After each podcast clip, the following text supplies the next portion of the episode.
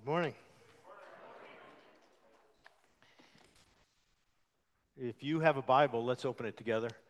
Um, Luke chapter fourteen is where we're going to be this morning. Over the last four weeks, I've been in other places, but it's good to be back. My name is Tom. I'm on staff here at Calvary, and it's good to see you. Uh, I've missed being here, but happy to be with you this morning. And uh, this is going to be the last message in the series on Luke until January. We're going to take a pause here after this morning. Why are we in the book of Luke?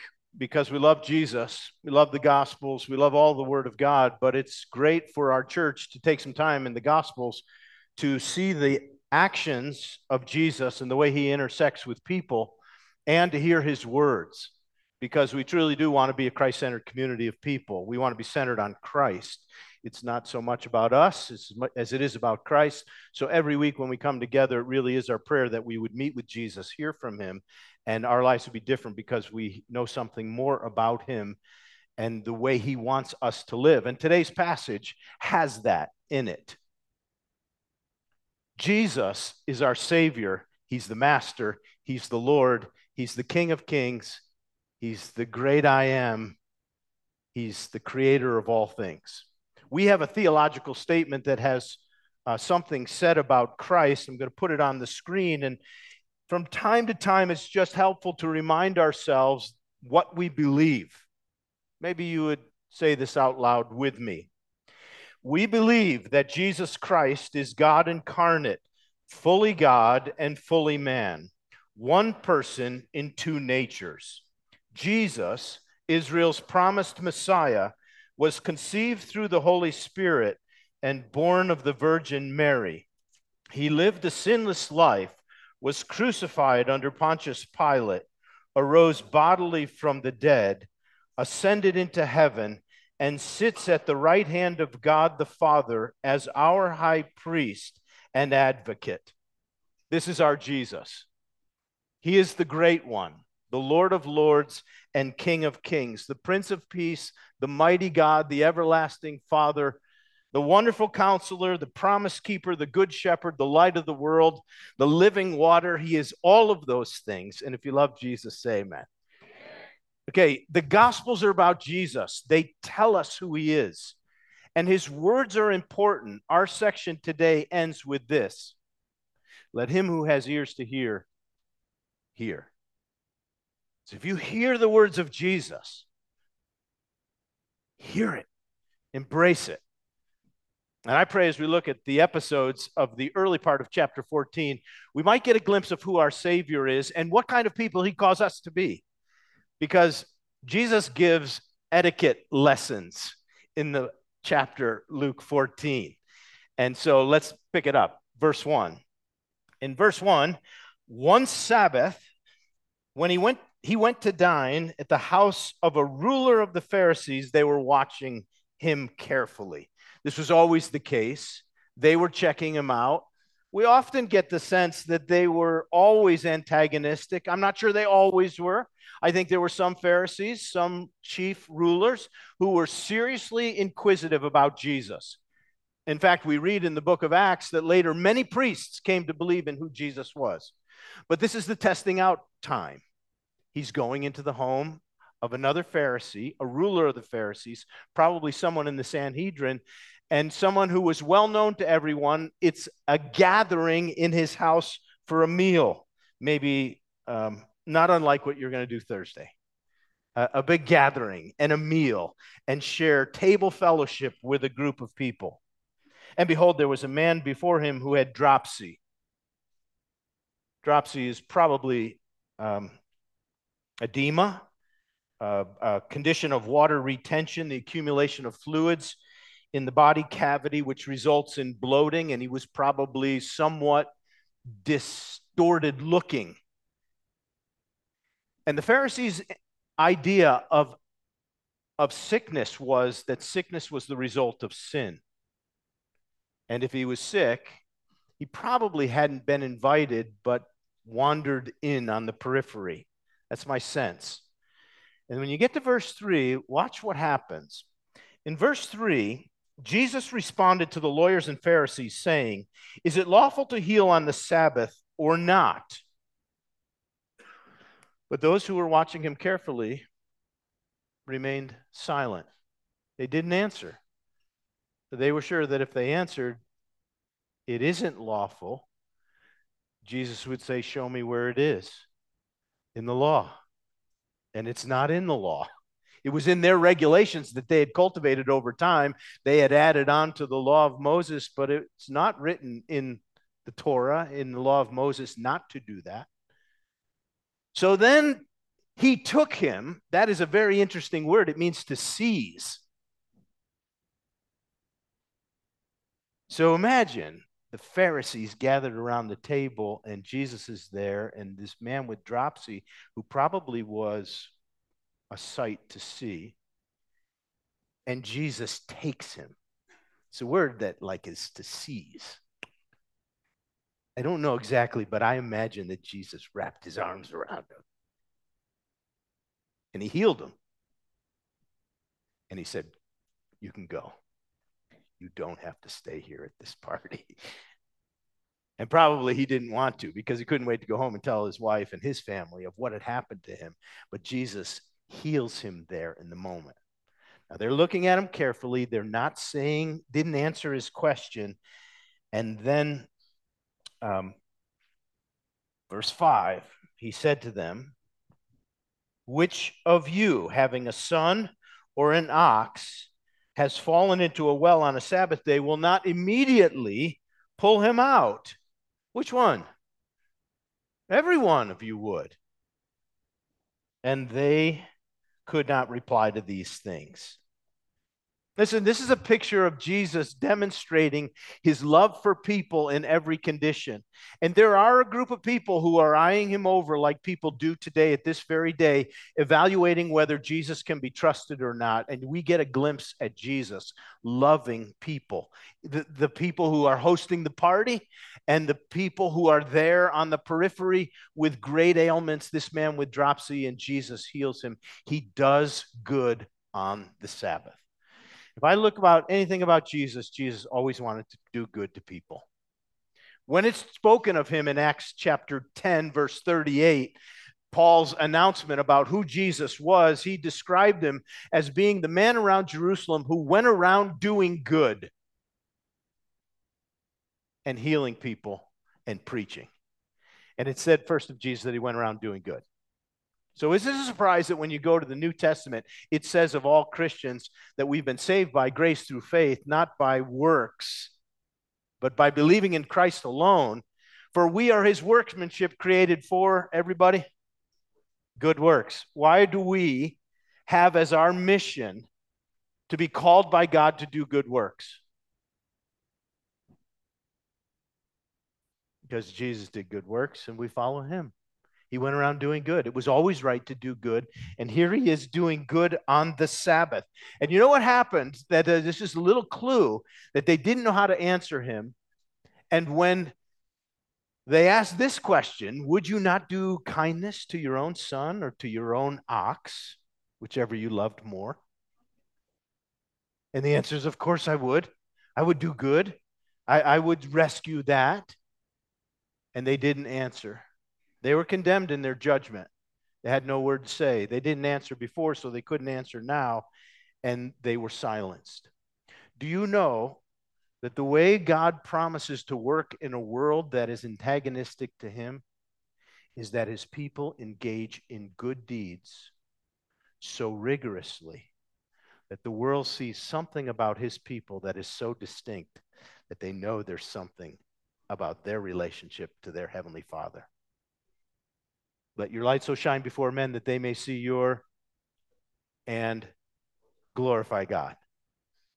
In First Peter chapter two, Peter actually says, "This is the will of God, that by doing good you should put to silence the ignorance of foolish men." So every time there's antagonism that you're a Christian, you're a Christian, but you do good. And the The whole body of Christ at Calvary Bible Church is deployed into the world doing good in all kinds of quiet, secret, ways as unto the Lord. It doesn't always happen, but there is this softening where people say, what is it about you? And it's in this context that Peter goes on to say um, that you would be able to give an answer to everyone who asks the hope that is in you. Why? Because I can see something different about you. Jesus is giving a little lesson here about party etiquette. You might put that in your mind as you think about this Thursday, um, because the next one gets even better. Jesus tells parables, and he's doing miracles. Here's a miracle. I want to just say something about the general sweep of miracles in the life of Jesus and in the Bible altogether. In the Bible, miracles are show up in a proliferation whenever the word of God from heaven is coming down through a prophet, through Moses, and especially through Jesus and the apostles.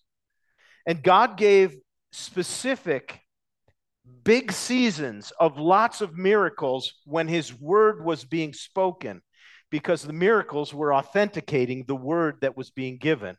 So when you see a miracle like this, which is sort of understated, that Jesus just took them, healed them, sent them out, and uh, you know, the second blessing for him was that he didn't have to stay with the Pharisees for lunch. But God gave a miracle because the words he was saying, he wanted us to hear. And so now we're going to go to sort of the second mark. If the first mark that Jesus wants his people to be like, it's to do good at all times. Before we leave this, let me just give you this quote from John Wesley. John Wesley said, "Do all the good you can, in all the ways you can, in all the places you can, at all the times you can, to all the people you can, as long as you ever can." Why? Because that's his call on our life. I have a friend named Garth. He's six two. He's got a bald head. He's got a big smile, and he loves Jesus. And when I talk with him, sometimes when I'm talking with him, he will just break out and say, well, let's just pray about that. And in the middle of our conversation, he'll just say, Jesus, I pray for, and off he goes praying. He really stays in step with the Lord. He told me a couple of weeks ago that he was on his way home from work, and he stopped at the gas station, and he was filling up his car, and he looked up, and at the other pump just across the way was a beautiful brand new Audi A six, which he appreciated. And a young African-American guy got out of the car, went to get the gas, and he just looked over at him and smiled and nodded. He finished filling up, went into the little store, got a package of peanuts and Coke for the drive home. And as he was coming out of the store, he opened the door, and in came this young man. And he held the door open, and he smiled at him. He said, have a great day. Went to his car, got in his car, got settled in, started to drive away. And out of the store, this young man ran to the car, banged on his window, rolled down the window. He said, can we talk? He said, yeah. He said, I'm having the worst day of my life. I got out of my car, was putting gas in, and I just said, God, do you even see me? And I looked up, and you were smiling and nodding at me. And then when I went into the store, you opened the door and said, have a great day. My name is Keith. Could we be friends? And my friend Garth has been meeting with him about every two weeks. I mean, you think about the gentleness of a look, a smile, a nod, a word. And you haven't even gotten to good deeds really yet. But, but how much power is in the kindness of Jesus in, in this place to this man and to everyone? And what does he ask us to do? Do good on the Sabbath and every day. And there are no man-made restrictions to doing good because God is good. You with me? All right, next. The next episode begins in verse seven. And I have to imagine that what happened here when this a ruler of the Pharisees calls a lunch. The way lunch happened, or a dinner, or a feast, is there is a low table to the ground, and then there are couches that are set around it in the shape of a U. And the head of the table in uh, this custom was right in the center, and then away from the center, uh, low couches were put by the table. And guests would recline on their left elbow and sort of with their feet away from the table, and they would eat with their right hand. And the get, the the host would sit in the center, and the guests of honor would then be closest to him and put down. So I imagine what happened is that when this dinner was called, people scrambled to their place. And perhaps Jesus was put at a place of honor. I presume he probably was. But he noticed, I'm sure, the way they were gathering around. So in verse seven, he told a parable to those who were invited when he, when he noticed how they chose the places of honor, saying to them. So he was watching the way they assembled at the table, and then he said, verse eight, when you're invited by someone to a wedding feast, I like that he used the wedding feast so that not to indict them about this feast. Do not sit down in the place of honor, lest someone more distinguished than you be invited by him. And he who invited both of you will come and say to you, give your place to this person, and then you'll begin the walk of shame. you'll, you'll begin the walk down to take the lowest place. And when you're invited, go sit in the lowest place. And when your host comes, he may say to you, friend, move up higher. And then you'll be honored in the presence of all who sit at the table with you. Th- this is a Bob Uecker moment. You know, he, he's, that somebody gathers in there, and then he's at the place of prominence, and somebody else comes in and say, no, I've got the mayor of the town, and he's going to sit there. Would you? By that time, every other place is filled up, so the only one left is the very lowest place. He's just telling etiquette about how, how when you come in to this kind of a meal, you defer to others and be in a position of humility and wait to be invited up to someplace else. It's just dinner etiquette. Or is it? It's actually a spiritual principle. And we know that because verse eleven says this. Everyone who exalts himself will be humbled, and he who humbles himself will be exalted. And what Jesus tells, secondly, is not only to do good, but like to have an ethic, an ethic of humility, because you are a kingdom person. And what he's really conveying is that humility is a, a virtue that God loves, God honors, God blesses. Every good Jewish student of Torah would know this. In the Proverbs twenty-nine twenty-three, a man's pride will bring him low, but a humble spirit will obtain honor. This was simply a way of life for the Jews. They knew that. But did they practice it? Not normally. Just turn over to chapter eighteen for a minute and let me show you uh, how often this phrase shows up. In Luke chapter eighteen, Jesus tells another parable, a story told to convey a spiritual truth. And two men went up to the temple to pray, verse ten, a Pharisee and a tax collector. And the Pharisee waxed eloquent about all of his credentials and his good behavior, all the things he was good at. But verse thirteen, the tax collector standing far off would not even lift up his eyes to heaven, and he beat his breast, and he cried out, God, be merciful to me, a sinner. And this is the one who went down justified rather than the other. For everyone who exalts himself will be humbled, but the one who humbles himself will be exalted. A spiritual axiom. When Jesus told the story about where to sit on the couches around the table, he was conveying that this is the way you enter the kingdom of God, which he said in another place in Matthew chapter eighteen, when the disciples came to him saying, Lord, who's the greatest in the kingdom? And what did Jesus do? Bent down, scooped up a little child, and holding that child, calling him to the midst of him, he said, truly, unless you become like this child, you will never enter the kingdom of heaven.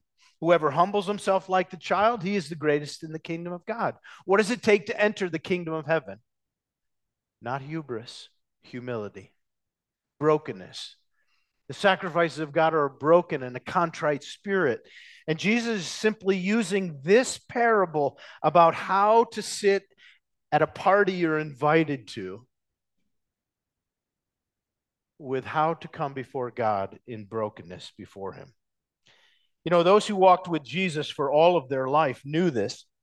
So it's not surprising when you read James and you read First Peter, you see things that are very similar. If you have your Bible, James chapter four, verse six and seven, James um, says, God gives more grace, verse six. Therefore, God is opposed to the proud, but he gives grace to the humble. So submit yourself to God and resist the devil, and he will flee from you. Draw near to God, and he will draw near to you. James knew that humbling yourself before God is the key to being received by God. And then in First Peter chapter five and verse six, um, I love this summary. Humble yourselves, therefore, under the mighty hand of God, so that at the proper time he may exalt you, and casting all of your anxieties on him because he cares for you. For some of you, this could be the verse that you should take home this week and be the memory verse for the rest of your life, because there's several things that you should know about this verse. Humble yourself, therefore, under the, what kind of hand? Mighty, which says God is able. He has a strong right arm. So that the proper time he may exalt you, which might not be now, because he promises that sometimes we will walk through the valley and we will suffer and we may go through hardship and all of life isn't riding on a cloud. We, we have challenges as he had challenges. We suffer as he suffers. But at the proper time, which in the most ultimate sense is to be ushered into his presence for all of eternity, he will exalt you. And so you're free to cast, how many? All if you can. And then give him back again and give him back again. All of your anxieties on him, because in addition to having a strong right hand, what is he like? He cares for you. It's one thing if God were powerful, but he didn't care, or if he cared, but he wasn't powerful. But Peter's saying, you should humble yourself under his hand because he's strong and he loves you. And what better place is there to be? Jesus is telling something about the kingdom ethic for his people. It's a spirit of humility, a brokenness before him, of people who can bow down and say, um, I want to trust in him. Now, he's not done talking about the whole episode of uh, uh, coming to a party. In fact, you see, he said to the man who had invited him, verse twelve, he's going to talk about having a kingdom party, um, a, a, a, a dinner party. And to him, he's He's going to say, you know, you usually invite the most successful people to your party. I don't know who's coming to your Thanksgiving table, but, you know, when, when they would throw a party, they would get the most distinguished people, the who's who, the most successful, the most beautiful. And, you know, we have a culture of celebrity, and so we get this.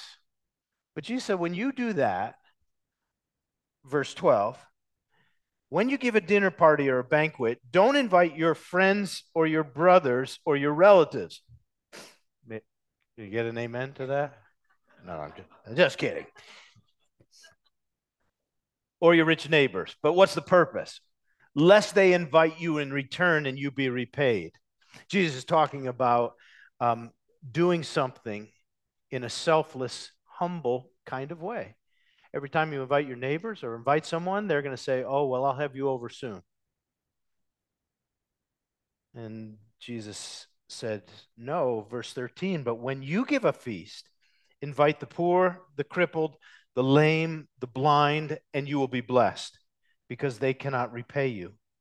For you will be repaid at the resurrection of the just. In this way, Jesus is saying, here's another kingdom ethic, is that we learn how to give in generosity without the anticipation of acknowledgement or return here. And that is hard. But he says you should invite people who have no capacity to pay you back Why do you suppose that is? Because you are a kingdom person, and you do good to as many as you can all the time, and you have a heart of humility, and you give in the spirit of generosity without the anticipation of being paid back, because you absolutely know the one that you serve is the King of Kings, the Lord of Lords, the King of Glory, who sees all things. And here it is, you will be repaid at the resurrection of the just. What happens when you invite those who can't return favor to you? You are laying up treasure in heaven. You are putting away for the future an eternal reward that is known to God and will be known to you, but no one else may notice. Don't let your left hand know what your right hand's doing. This, this is the sense of being someone who, who loves and gives in a real spirit of generosity. This is what it means to be in the kingdom. And Jesus is simply giving some more of these lessons. Do you have it? I think our world is literally dying to see the transformed lives of kingdom people who do good all the time, who are humble, not cocky. We don't need any more cocky Christians.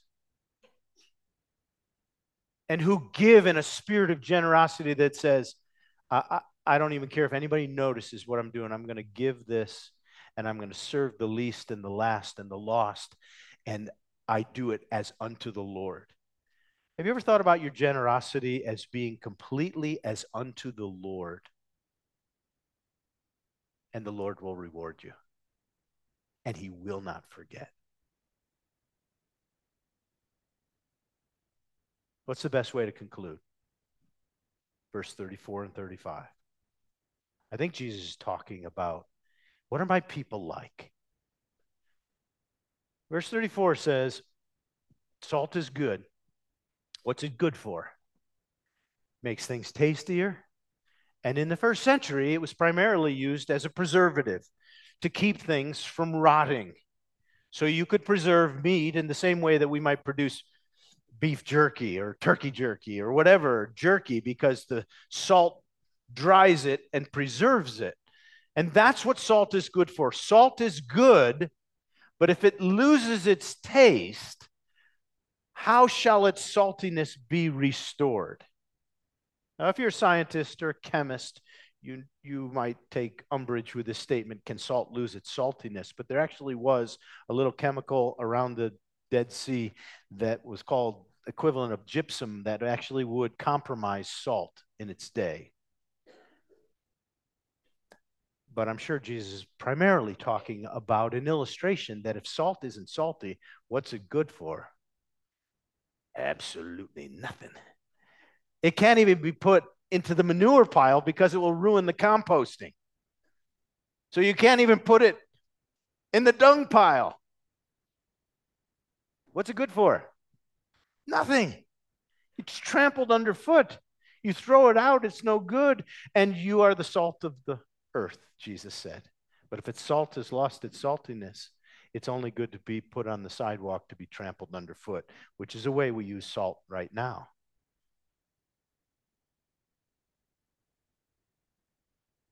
So he's saying to his kingdom people, you're my people. Are you salty? And is there any preserving sense in Boulder that the church is here restraining evil, doing good, holding back judgment? Is there any way in which Christians help preserve the work of God in the world by our presence? Last week I was with a group of people traveling, and there was a guy who helped us for most of the week. And at the end of the week, we were just saying goodbye to him. We laid our hands and prayed, prayed for him. And when we were done praying for him, he, he stopped and said, um, this reminds me of something that happened in my life fourteen years ago yesterday. And um, if you don't mind, I'd like to tell you, it, it's become the story of my life that anchored me. fourteen years ago yesterday, I was in a bar, sitting at a bar with a beer in front of me, and a man came in behind me dressed in black. and stood next to me and ordered a beer at the table. And I looked up at him and I said, I just wish I could stop. And the man, whom I'd never seen before, said, would you mind if I prayed for you? And he said, yeah. He said, he stood behind me and put his hands on my shoulder, and he prayed for my sobriety and prayed for my life. And when he said amen, he left, and I pushed that beer away from me. I've never had another drink. That was fourteen years and one day ago yesterday, about two o'clock. I thought, that's the salty Christian, preserving, saving, helping, doing good, being the hands of Jesus in a place. If the salt isn't salty, what's it good for? Nothing. I think Jesus told these stories and parables and interacting with people in order to call his church to be some kind of church that's different, distinct, and can live in a world that doesn't know him, so that in little tiny places we can help make him known. We live in such a city. We are that kind of people. Let's pray that Christ will be our center. Let's pray together.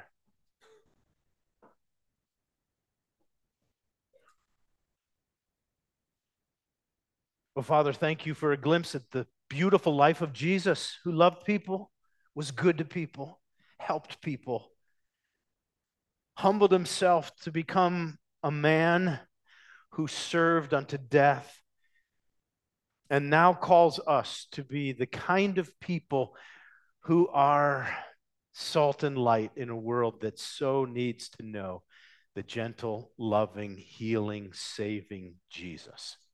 We love you, Lord Jesus, and we pray that in whatever way we've heard you speak today or seen you act, we ourselves might renounce our sinfulness and selfishness. We might humble ourselves under the mighty hand of God and be people who follow a Savior who changes the world. And one life at a time, one person we connect with this week, would you just let us be good representatives of Jesus? Let us be the taste of grace to people in need. Let us be the saltiness that causes people to say, I need the living water. Do that, God, for your glory, as your kingdom spreads here outside of the walls of this church into the city and county and state and the world and wherever you send us until, until Jesus is known to be the sweet Savior you are. In your name we pray. Amen.